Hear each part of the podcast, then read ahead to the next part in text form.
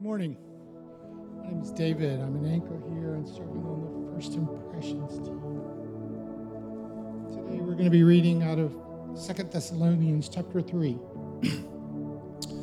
As for other matters, brothers and sisters, pray for us that the message of the Lord may spread rapidly and be honored, just as it was with you.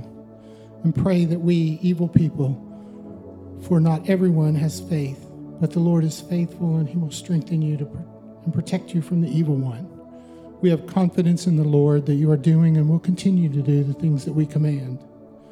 May the Lord direct your hearts into God's love and pray, Christ's perseverance. In the name of the Lord Jesus Christ, we command you, brothers and sisters, to keep away from every believer who is idle and disruptive and does not live according to the teaching you received from us. For you yourselves know how you ought to follow our example. You were not idle when we were with you, nor did we eat anyone's food without paying for it. On the contrary, we worked night and day, laboring and toiling, so that you would not, we would not be a burden to any of you. We did this not because we do not have the right to such help, but in order to offer ourselves as a model for you to Im- imitate. For even when we were with you, you, we gave you this rule the one who is unwilling to work shall not eat. We hear that some among you are idle and disruptive. They are not busy, they are busybodies. Such people we command and urge in Lord Jesus Christ to settle down and urge, earn the food they eat. And as for you, brothers and sisters, never tire of doing what is good. Take special note of anyone who does not obey our instructions in this letter. Do not associate with them in order that they may feel ashamed. Yet do not regard them as an enemy but warn them as you would a fellow believer. Now may the Lord of peace himself give you peace at all times and in every way. The Lord be with all of you. I, Paul, write this greeting with my own hand, which is the distinguishing mark with all my letters. This is how I write. The grace of our Lord Jesus Christ be with you all.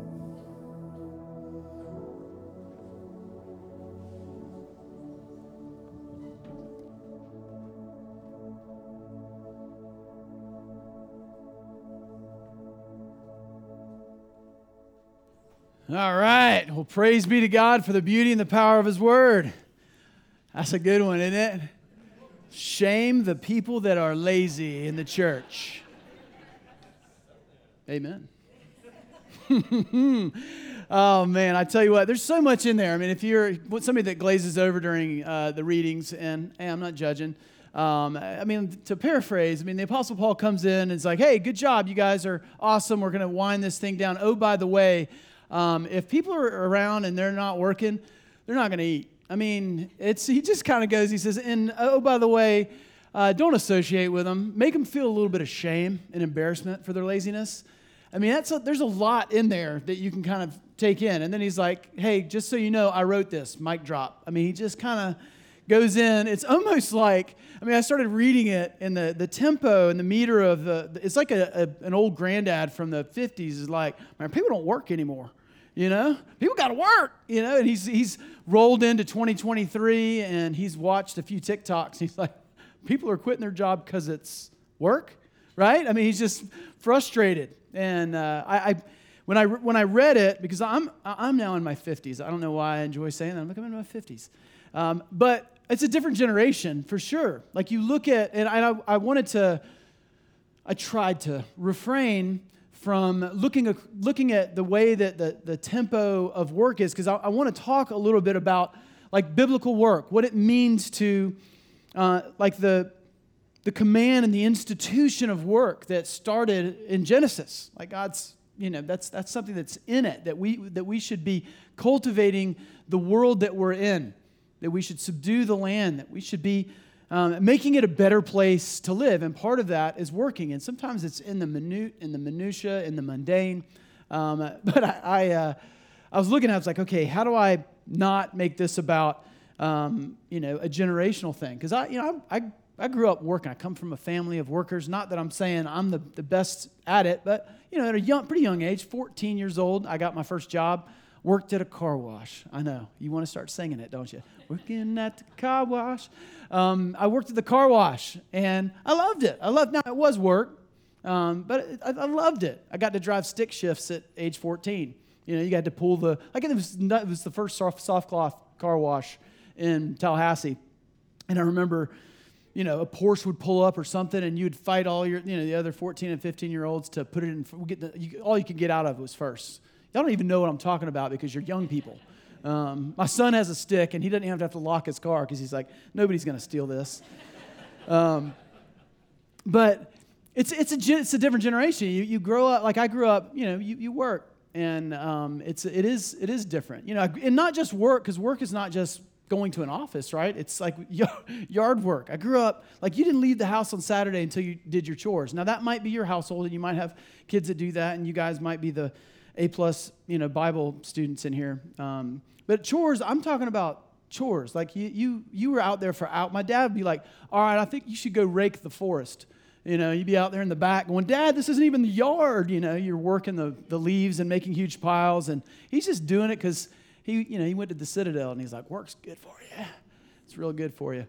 Um, but but we are we're in a different. I mean, we're in we are in a different place. And I'm not. You know, it's again. I don't want to lodge any. Um, you know, fire any shots at any particular generation, but the way that we look at work, there's this upheaval right now, and there's this push against it. And part of it was coming out of COVID. People, people kind of they went home and just didn't work uh, for a while and or worked from home and we got used to a certain and then all of a sudden some of these corporations like okay it's time to get back to work and we're like uh, work you know we got to go back and, and do it it's like nine to five ah. like it's the worst thing ever like you gotta and i can't ever leave like ever like to do a fun little thing uh, no you gotta work it's fun you know that's what, we, what you're doing but i was reading some i mean there really is a huge kind of movement right now um, to just like revisit what work is. And a lot of it's kind of, there's extremes to it. Like there's some that's just like, hey, you know, what does it look like to live and not work? I don't even how to know how to calculate it or figure it out. But here's some quotes from some different magazines and some magazine titles just about um, what's kind of happening right now in our culture. One is from Digital Magazine. It says, New research has found that nearly one in 10 young people never intend to start working. Like, never. So much so that Kim Kardashian was right when she said, nobody wants to work these days. I mean, you got Kim Kardashian going, what's going on? People won't work, you know? People aren't working. I mean, I can't, you can't even, you can't even make this stuff up. In Medium, the title of this article was A Bigger Paycheck, question mark, I'd rather watch the sunset. No kidding. Is this the end of ambition? And in uh, an article in Vox, I read this. It was it says over the past two years, young millennials and members of Gen Z. Now I know a lot of hardworking millennials and Gen Zers, so no offense. I'm just reading it. Um, they have created an abundance of memes and pithy commentary about their generational disillusionment toward work. The jokes, which correspond with the rise of anti work ideology online, they range from shallow and shameless, you know, being a rich housewife uh, being the goal, to candid and pessimistic. One quote says, I don't want to be a girl boss. I don't want to hustle, declaimed another TikTok user. Mm-hmm, yeah. I simply want to live my life slowly and lay down in a bed of moss with my lover and enjoy the rest of my existence reading books, creating art, and loving myself and the people in my life you can't make it up. You just can't. It's out there. And there's, I'm not kidding, there's, there's tons. There was one meme that I thought was like a joke, but it was somebody being serious about like being very frustrated that they had to work from nine to five and like it was oppressive. And, you know, they went in, they got out of college and they, you know, uh, immediately I went into the slavery of an actual nine to five job where they actually told you you couldn't leave to go do a fun little thing. And they and people were posting like oh i can't believe that. That's so you know you know 2020 you know one and now we're 23 and it's different. But reddit has one of the largest anti-work communities that's out there. It's one of the largest like groups and communities of people that are just anti not like changing work i get that work conditions can be bad and that people can be unreasonable bosses and all that and it's a place to complain but this is literally like hey how can we figure out how to live life and not work at all. Um, and then they had a whole group of people, over a million of them, that just resigned on the same day.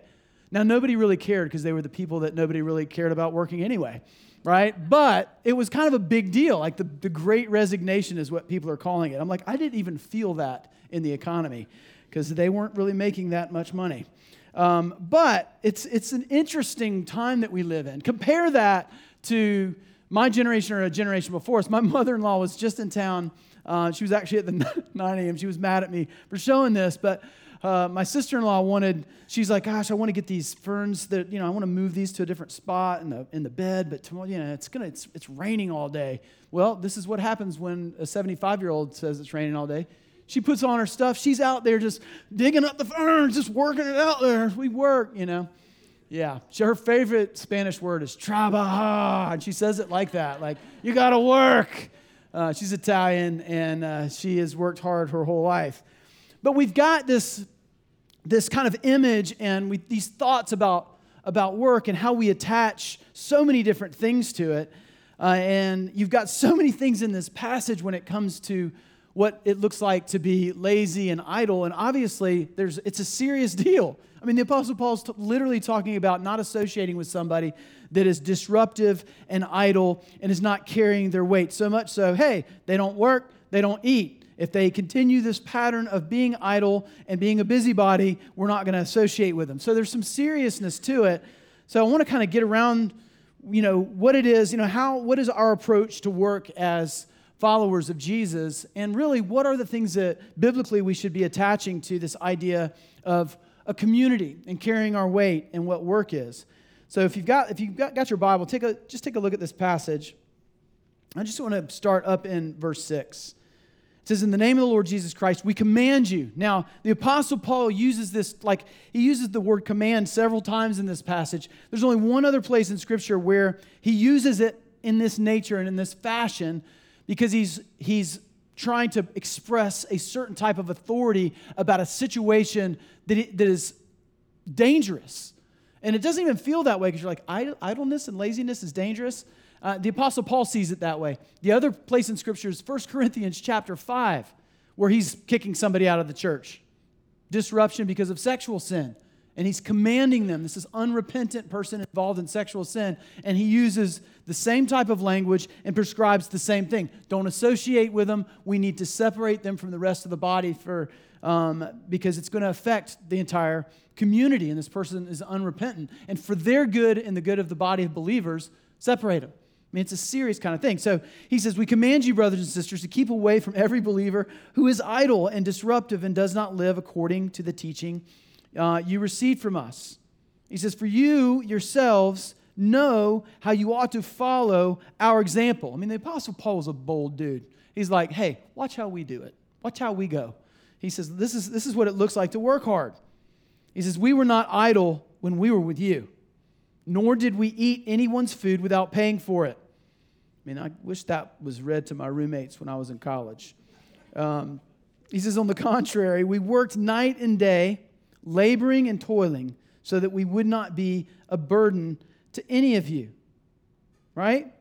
No burden. He says, we did this not because we don't have the right to get help from you, but in order to offer ourselves as a model for you to imitate. I mean, it's a good, he's, he's got this, this idea that he wants them to understand what it looks like to, to not be lazy. But also there's some other things deeper in this in this passage. So I want to answer this question, and I think in answering it, we're gonna we'll unpack a little bit of church discipline because uh, you know when you look at uh, where people structure their bylaws in churches and come up with church discipline. Many of these passages and these verses are like, hey, these are the things that we have to do. We have to structure things to protect the body of believers and what it looks like to create corrective. We are a family. We say here, hey, church isn't a place you attend, it's somewhere you belong, it's family. Well, people love that until we get to church discipline, right? Until it really operates and starts to look like a family, until you start to talk about the idea of what it looks like to have authority in the church and people to have some sort of accountability. But if something as simple as work can uproot and give us some, some idea as to what that looks like in church, it'll be helpful for us this morning. So there's some beliefs that we see here that the, the, Apostle Paul is driving at in his instruction, but also in his frustration. I think when you can catch a tone in a passage like this to understand, okay, what, what is it that is making him so frustrated? It forces us to dig a little bit deeper into our commentaries and look and see what this is all about. So, um, city groups this week, this will be a good one. But one is, how should we approach um, work? The first one is, work is a belief and not a building. And the reason we, we wanted to make that statement somewhat memorable is because we, we want it to, like, this isn't just about a place. Like, this isn't, okay, I got to go to work. So, what does it look like to go to this place, my cubicle? I want you to get Michael Scott out of your minds and the cubicle and what it looks like to work. Because work can happen anywhere. Work can happen in the home. Work can happen in the church. The way our attitude, it's more of a belief and an attitude and a heart than it is a, a building or a schedule or a time because I think sometimes we, we approach it that way. The Bible's clear that work is a it's a good gift from God. In Genesis 1 and 2, we see God institutes work and says, This is the earth that you, you're a part of. You were created from. You are going to subdue it. You are going to control it. You are going to be in charge of it. You're going to work it. This is going to produce good things. And it was good. There was an enjoyable sense to what work is. Solomon says work is a good gift. Solomon would even say in Ecclesiastes that, hey, don't retire. He's like, he could, he's the richest, wisest man on the planet. He's like, don't retire. And it doesn't mean that you don't ever leave one job at the end of your life and change what you do, but retirement should mean adjustment. It should mean, okay, now this is where my work was and where my focus was, but really just ceasing to do anything productive is probably not. My grandfather, I think I said this about a month ago. He said, All of my friends that have retired are now dead. Like he said that. And I mean, and he lived to be in his 90s. He worked up until he was 80, 89. He got dementia and then he couldn't work anymore. But he would work till about two and then go play golf three, four days a week. With all, he said, with all the young guys in their 70s. Um, don't I mean don't that's that's and that's wisdom that's that's straight out of the ancient text in Ecclesiastes that hey don't retire. So, work, there's this gratifying and life giving nature to work. Work can be life giving and purpose, like have a, have a purpose to it. Wherever you are. I mean, I, I do the dishes or clean the house, and I'm like, you know, Ricky Bobby in Talladega Nights. I'm like, I'm the best there is. You know, no one can touch my stuff. You know, I, I look at the survey of the land when I do the landscaping, and I'm proud of it. Like there's something inside of you when you create something and you do something that God put in there, accomplishment, right?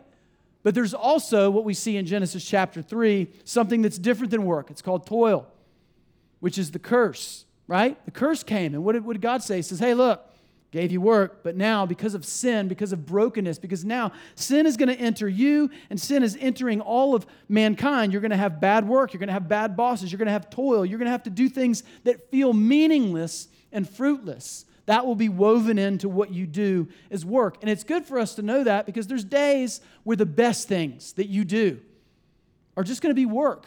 I was asking Megan Russell in the first gathering. She was sitting right there. We are just having a conversation because that's what we do here at Ocean City Church. Um, like she does what she loves. She leads a CrossFit gym, one of the first ones ever in Jacksonville. She knows all the CrossFit, like the people that started it. She's involved in, in, a, in, a, in a powerful way. And it's her passion, her and Chris's passion. But I said, but is it hard? Are there days where it's it's miserable? And she's just like, yes. Why? Because there's people. There's people in it. And it's hard. It's it's it's work. There's things no matter what you do. Like people will like, well, you, you work for a church, you get to do work that reverberates into eternity. Yeah, it's hard. You people at work. I'm telling you, it's work. That's no laugh. I should have got a laugh there. People are work. but it's it is. It's it's there's something about it. There's something woven into it because of sin, because of the brokenness of sin. A lot of work. It's gonna it is gonna be that way. And for us to make excuses like it's got to be the you know, I've got to I've got to live my dreams. Sometimes it's not a dream, right? Sometimes it is not going to be that thing in your mind where it's going to pay you back. In psychology today, I read this article, it was awesome because it, it reflected what, what we've known from the Bible all along that we can't put our identity and our hope in anything other than Jesus. Like if you hit if you hitch your wagon and your identity to anything other than Jesus, it is fragile. It will fall apart before your eyes. Maybe not right away. You might make yourself feel good in a moment. You might get a little thimble full of, you know, self worth out of your uh, out of your work and out of the, the purposefulness that you feel on planet Earth. But if, if you make that your identity, it will crush you. And uh, this article in Psychology Today was talking about the problem of work and what we've done. Like it was saying, basically, we're trying to adjust people's attitude and give people flexibility in their job and put people here, put people there. Maybe they should work from home. Maybe we should be more flexible with the nine to five, which I think all that's that's great. But the article basically said, no, we we have to change the way that we think about work. And the problem they uproot is this it says, at some point, we began to equate our entire sense of meaning and purpose with work itself, expecting work would pay us back in some way. Work is benign, it's not something that's, that's in your corner or out of your corner. Our identity got wrapped up in not what we are, but what we do. Performance. Work doesn't care how hard you work, how stressed you are, how burnt out you are, how poor your health is due to, the, due to your work. Work does not pay you back and never will. That is not the Bible, that is psychology today. Amen. It's like what God's been saying all along about your identity, about your self worth, is we're figuring. I said this is, article was written in 2020, 2022. Like, hey, we got to figure this out. And we've been uprooting this in scripture and idolatry for years and how we, we put our hope in a false Savior called work. So that is how we have to understand. Look, the way that we approach work, it is a belief, it's not a building. It is something that God has given us as a gift, but it's not our identity. Now, work does is should should there be should we look at work and go well i just got to do it the way that it is no i think as, as employers employers should look at the schedule that people have and look at the nine to five and say hey let's figure out creative ways to be flexible. Let's figure out ways we can we can benefit our employees. Let's have create let's have you know let's buy them lunch. Let's do socials. Let's have the Dundie awards. Let's do fun stuff at work right? Make it a, a good place to work. But as employees to not go in demanding it or expecting it. Like, this is what I deserve. But rather be grateful and view your employer in a different way. Instead of looking at your employer thinking of yourself as the lucky one, think, hey, it's great. I got a job, right? It's looking at it differently um, as we approach as we approach work. But that's a belief. That's something that's wired into the person that God has made us. Secondly, work is a pattern and not a place. We see this in this passage. It's pretty amazing. The Apostle Paul kind of uproots this idea that there's a bad pattern and we need to get back to a better pattern. In verse 6, he says, In the name of the Lord Jesus Christ, we command you. Again, there's that term, command. Brothers and sisters, to keep away from every believer who is idle and disruptive and does not live according to the teaching you receive from us. So he's, he's uprooting this idle and disruptive term, which we're going to talk about, but he's also saying, hey, the teaching, they're not, they don't care about God's word either. Like there's, there's, there's, a, there's a problem, there's a, an active, not a passive, like petty thing that somebody's forgetting to do. There's a, there's a knowledge, conscious, conscious like obstinance here. So if you take that, those words idle and disruptive, and some of your translations already pick up on this, but you dig down into the Greek, it says it says it this way: walks disorderly and in Enduring Word Bible, uh, the uh, Bible commentary, it says the present tense of the verb walks denotes that it is a deliberate course of action. So this person's actions that the Apostle Paul is frustrated with, their disorderly conduct is not an occasional lapse, but a persistent practice. Meaning somebody's doing it over and over again. And they don't really, they don't really care. Even though you've, they've been told, don't do it. There's something about their actions. And you'll, you'll see later in that passage, he uses the term busybody. They're not just not working, but they're doing something. They're infecting the rest of the staff. You know what I'm saying? They're infecting the rest of the community with being a busybody in the way that they operate. Meaning they're busy doing something, but it ain't the right thing. It's something that's tearing down the community, it's pulling apart the community, how they're complaining, how they're talking about people. Whatever it is that they're doing, it is very, very disruptive. And it's a practice that's continuing. I remember years ago, I worked for um, uh, a restaurant uh, while I was in college called the Mill Bakery Eatery and Brewery. First brewery in the state of Florida. Um, very proud moment for me. And it, it, was it was one of the best jobs I ever had. It was one of the like the first like was like pre-organic times, you know, when everybody's everybody's into the organic, fresh, you know, kale, you know, awfulness that goes on now. Um, and this was this was like the precursor to that. So we had a lot of college students that worked there, and then we had a lot of like you know people that ate grass that worked there, like people that were super into that thing, you know, and were super into the health. I should do more of that. I'll probably live longer. Um, but that was kind of who, who was there. It was a great place to work, super fun. But to manage, all of a sudden, if somebody's like, you, are taking on back then all the management responsibilities. It wasn't like shift manager. It was like you were the, the man while you were there. And so you, you hired and fired people. Like you interviewed people, did all the stuff. And it's a lot when you're 21 years old uh, to take on that responsibility. We had this one, this cute little girl name was Barry. And uh, she, she, was, she was totally like into, in, in it to win it with the, I mean, just super sweet, wanted to save the world with like macrame and was awesome. Like just one of those cute granola people.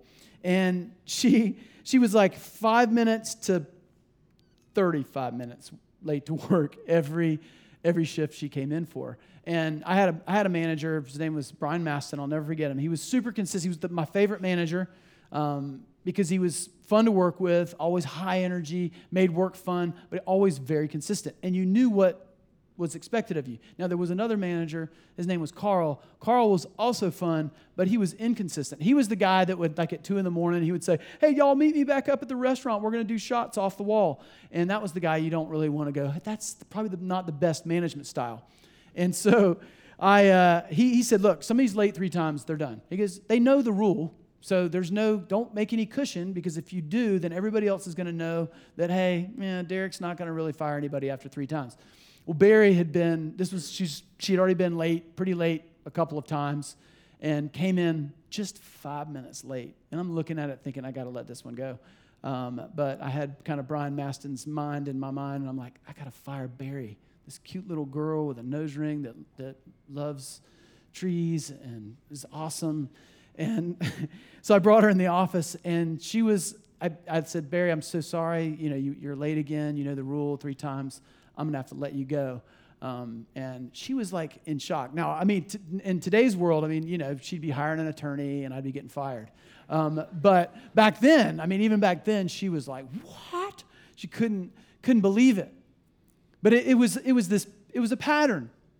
Now, when I look at that situation, that was less in, like less intentional. That's not what the apostle Paul's dealing with.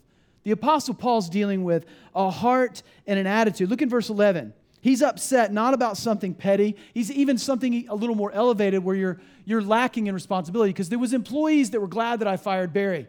And they, they thanked me, and I didn't even know they were upset. But they're like, look, we've been holding, like, Barry's been late and doesn't do good work. And there's a, it's not just the late thing. When she's here, she's not really here. And there was a lot of other stuff that was going on. And they were like, thank the Lord, she's not here. And so there's other people that were like carrying, like having to work twice as hard when she was either on shift or uh, late. But Paul's not upset about something petty. There's an underlying pattern that was frustrating him. Verse 11, it says, We hear that some among you are idle and disruptive. They are not busy, they are busybodies. I love this is in the Bible. It's awesome. I mean, Paul's like, don't be this person. In fact, don't associate with this person. Don't just not be this person, but don't hang out with that person. Like, I don't want you to be, be around them. They're, they're, they're going to, that's going to cause you some, some problems. Now, the instituting church discipline is a big deal here. Like, I think that makes people nervous, but it shouldn't be. Like we're we're a family. And the, the, way, the way that the Apostle Paul looks at it in, in the situation in 1 Corinthians chapter 5, and in this particular situation, where they're, everybody calls this the passage in Scripture where they're kicking people out of the church. But really, what's going on is just wisdom. Because when somebody is unrepentant, when somebody has an issue, when somebody has a problem, this is an, a disruptive problem, a pattern and people that like, when you think about addiction, it's a pattern. And what, what do you do? What do you do with an, with an addict? Eventually, you got to cut them off from the source, right? I mean, you don't give an addict, I mean, where's Matt Odom? You don't give an addict a sweaty pile of cash, do you? I mean, what's going to know? He's like, no, that's not what you do. What do you do? You lovingly, you bring them to that place and you say, look, we're going to have to disassociate. I've had to do that in my life with family members. People that I love, to tell them to their face, I love you, but if you go this direction and you keep going this direction, I'm going to, protect my family and to protect my heart, protect all these people that love you behind me, we're going to have to cut you off. We're going to have to we're going to have to eliminate this. That's church discipline. It's out of love. There's no this isn't a mouth. He even says, what does he what does he say in the end of that passage? You're paying attention. Do not make this person your enemy. Don't make them your enemy. But you might have to cut them off. I mean, this is this is this ain't 2023, is it? It doesn't feel like it. Like this sounds like the 50s. But you know what? If we reinstitute this, right? We do this, we might be charging the darkness of hell and, and saving people from destruction because people are going the way of death and we want people to follow Jesus into the way of life. And God uses us, uses the church. This is, this is plan A for our own. And there'll be times when I need it. There'll be times when you need it. There'll be times, I mean, there's people in this room, I can tell you, that this, this process has happened to them in some way and fashion with their family or with the church, and it was the place at which they remember rescue.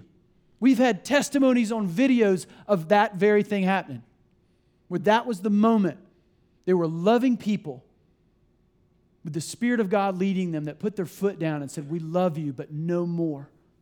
I'm going to fight to keep you from going over that cliff. And one of the ways that we do that is we put it in front of them. Some, and the Apostle Paul's also doing it because he knows that this infects the rest of the church. Like laziness begets laziness begets laziness, right? I mean, I've said this many times, you know, if you go hang out with four broke friends, you're going to be the fifth. I mean, that's just the way, that's what you tell your kids, right? Right? You know, show me your friends, I'll show you your future. Who you hang out with. And the Apostle Paul knows it for his community. So, one, he loves them. Two, he's the shepherd of that community as well. And he's like, hey, we're not going to, this is not, we are carrying the gospel of Jesus, the most important thing. More important than the cure to cancer or anything else. This is eternal life. We're carrying the message of reconciliation in our chest to the rest of the world. We're not going to have the disruptive, idle, lazy people screwing it all up. We're not. We love them. We want them to get back on board. But you know what? We're not going to sacrifice the many for the one, despite how poorly you might use theology from Luke, saying, oh, just, just leave the 99, go after the one idiot. No, you've misunderstood the theology of that passage. That's why I love that this is in here, because the Apostle Paul's doing the opposite. That means, hey, this 99 is okay. There's somebody that, that deserves and needs rescue or doesn't deserve it, but Jesus is going to go rescue. That's not the way that the, the church operates. You don't sacrifice the whole church because there's one person that doesn't care and is unrepentant. That person needs church discipline. It's a whole different thing. Sometimes, what, what did Jesus say? He says, hey, if they don't listen, they're not listening, we're going to do? Dust the feet off and move on. Dust the feet off and move on. You'll know when that time happens. And sometimes I remember a, a, wise missionary told me one time, work where God is working. And he was telling me because I was in youth ministry at the time, and I would chase the kids that were the worst and the furthest out, which is a great thing. I want to chase the marginalized. I've been reading lots of passages about the ones that are the furthest out and how those are the ones that don't get any attention. It's always these kids. But I'd gone a little too far. I'd gone to the, like the kids that were didn't care. They just didn't want to be there, didn't want to be around, spending all my time. And here's a bunch of kids with broken homes that were looking to me and looking to the ministry like, hey, please lead me to life. But I was going, oh, they're going to be fine. And running after the one that was just like not listening, not doing anything. At some point, you got to go, you know what? I'm out. I'm going to work where God's working. And I'm going to see that. I'm going to let the Holy Spirit kind of lead me in that way. Now, when we think about work as a pattern, not a place, I think there's a lot of people in here that are pattern people. Some type A people in here like, man, I, you're preaching to the choir. You got to work, right? I mean, I definitely got some people in here been nodding their head since the very beginning. Started bashing millennials. You're like, darn right, those millennials, Gen Zers. You know, what are we doing? Collab. I don't even know why Mary Beth said that. but here's the deal. Like, the enemy works in all kinds of ways and can disrupt and, and, and destroy a community. In, in one way we can be obstinate is maybe we work, maybe we're at work on time, maybe we're, you know, we're the, we're the cleanest person in the house. And again, work is not a place. It's not, doesn't have to look like cubicles and, you know, my attorney's office or doctor's office. It's, it's home, it's church, it's, we, it's, a, it's an attitude, it's a pattern. But you might be that person that does it right all the time always crushes it. Like I'm always on time. In fact, I do it better than everybody else. And that's your heart and attitude. You look at your boss, you look at the people around you, and, and you've got that spirit about you. And everybody kind of feels, I'll tell you what, passive bucking of authority is felt by everyone. Everyone knows, and it infects things. Complaining, and that's that's somebody that maybe maybe they don't complain, but passively they're complaining with their eyes, with the way they roll into a meeting. Coming, you know, you know, you don't care about, hey, I could run this whole deal better than the guy that's going to run this meeting anyway. So you roll in right on time, and you roll in. I'm just talking to my buddy over here, and what's going on?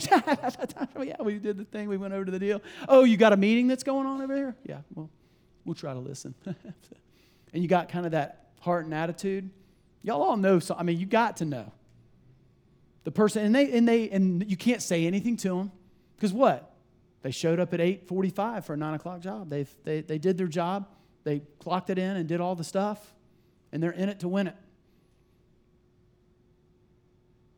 But there's an authority problem, which that's a, that's a deeper rooted issue of pride that needs to be rooted out. So it's not just, I think in our mind, sometimes we get this picture when we read this passage of the lazy people that showed up late and kind of stumbled in there, like, man, I'm so sorry. Woo.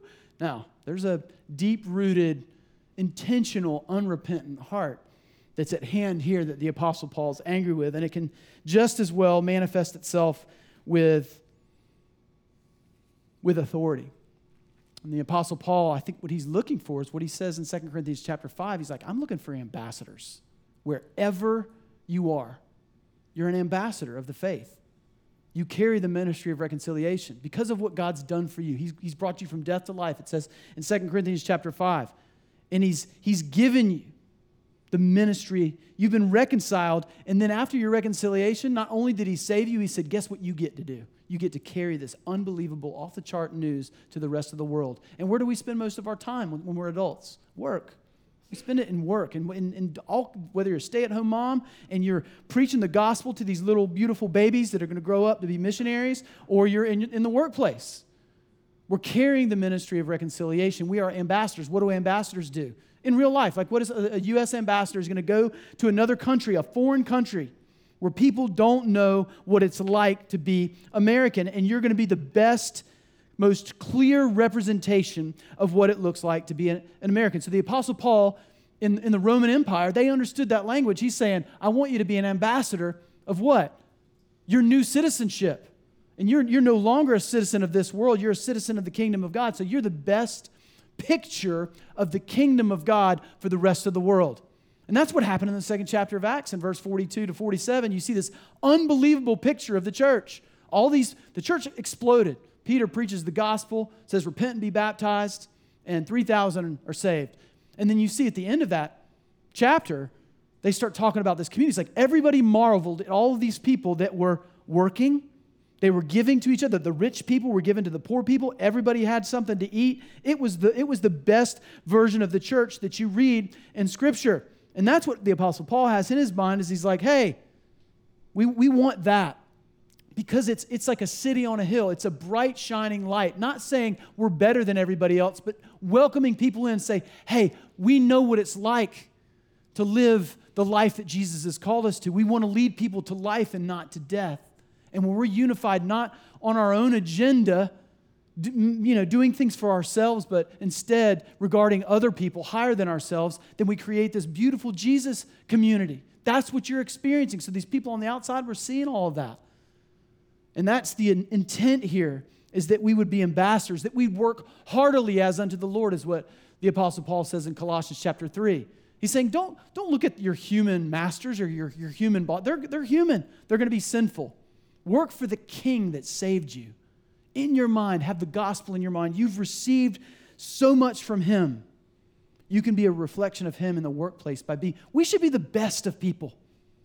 We should be the best in our workplace. I've said this so many times. Like, we should be, if you're an electrician, you should be awesome at it. You should be great at it. Right? We should be really, really good. We should be on the front end, not the one chasing the rest of the world going, oh my goodness, well, Jesus is coming back soon, so I'm just not going to work that hard. Some people say that, that that's what this whole, like, Second Thessalonians is all about. Because right before this, what, did, what was he talking about? Hey, you're not going to know when Jesus is coming back. I'll give you some signs. Stop worrying about the end times so much. You're getting, you're getting preoccupied with the end times. And then he talks about being lazy. So many of the commentaries say these people were quitting their jobs because they was like, man, Jesus coming back. I ain't going to work. I'm just going to chill, watch Netflix till he gets here, right? And he's saying, no, we're to we're to work, we're to uphold this community in a powerful way. Lastly, number three, so we see that work is, is a belief and not a building, it's a pattern, not a place, and then work is not your freedom. Work is not your freedom. Just like I said in the beginning, your identity is not about what you do. Your identity is that you're an image bearer of, of God. And as a follower of Jesus, your identity is in Christ and Christ alone. And that isn't fragile, that doesn't slip out from underneath your feet. Work is not your freedom. Sometimes we put work in that place where that's the thing that we have to do. We have to execute our dream. I've got this dream to make music. I've got this dream to make art. And I just, in the cubicle, I don't get to do that. I have to answer the phone, sell this thing that I don't like. That's what I have to do can't do my art. And we make this mistake that we've made our work what we are. You know, I had a friend of mine, he uh, went to one of the most prestigious art schools in the country in Los Angeles and started doing his art. You know, got out of school and did graphic design, digital design for Fox Searchlight and Sony Pictures, and seemingly a cool job. He's like, they, they pay nothing because they think you're privileged to, to work for a, you know, a movie studio. Uh, and he lived in Brentwood in LA, which is cheap, you know. Um, it's not. And he's, he, he finally just got to that point. He's like, I know my job's cool. He didn't actually, he, he said, you know, it seems cool. It's like we get to take subways and turn them into like airport terminal, terminals with graphics and stuff. Um, but he quit that. He said, my buddy just started, uh, you know, his company's moving into California, residential elevators. He goes, you know what? I think I'm going to do that and he, he made like eight times what he made as an artist, you know, selling residential elevators to rich people. Um, and now he's like, I can just paint whenever I want because I got enough money and I can raise my family. I can do, I mean, it's just sometimes we have a, a distorted view of work being the thing that's going to finally free our heart and make us who we are supposed to be. But only Jesus can do that. You know, it's interesting, uh, organizations sometimes have slogans. Um, that are supposed to inspire us to work. And shockingly enough, even Auschwitz concentration camp had a slogan for the people that came to that camp, and it was because they were wanting to inspire them to work hard while they were there. And it was work makes free. Arbeit macht frei. It's one of the banners over Auschwitz concentration camp. The Buddhist mantra, never cease striving kind of goes right along with that. It's one of the things our performance is often tied to our value. On this side of heaven, I think that's why we look at work as a certain way, why we get so upset about work, why it can be so crushing at work, why it can make us feel devalued at work. Because we've got work makes free, never cease striving, this is who you are. But Jesus has a different mantra. It is this on the cross, he said, It is finished. It is finished. Which means you don't pay for it.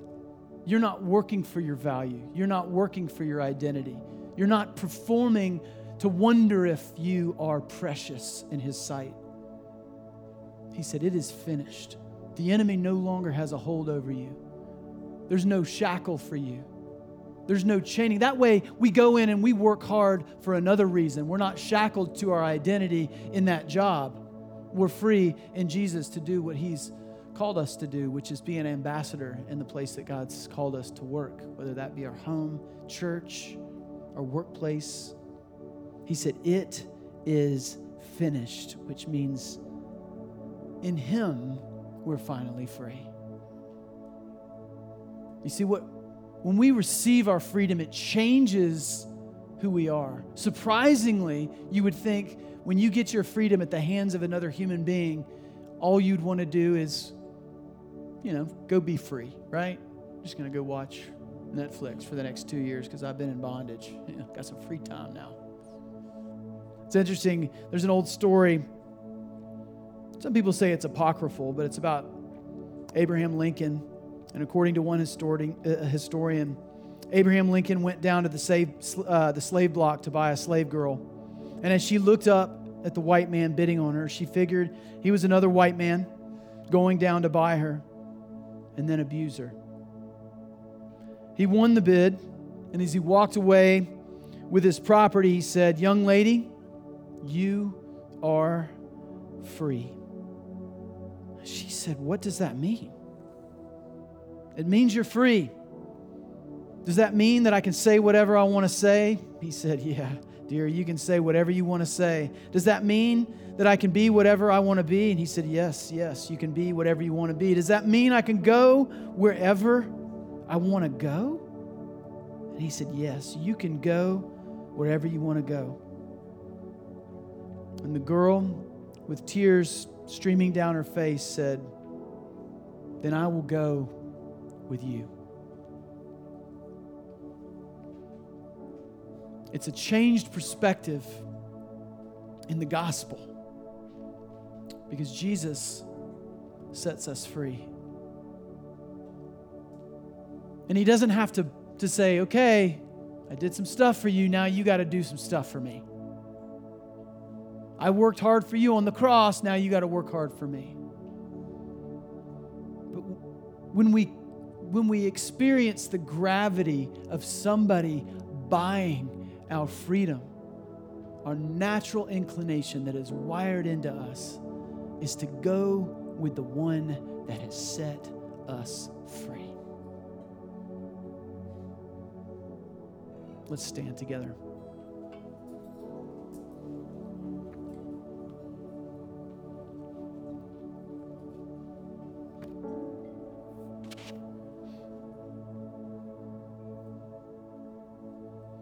See, Jesus, I don't know where you've, you've come from today, but Jesus is, is he's speaking in the room this morning.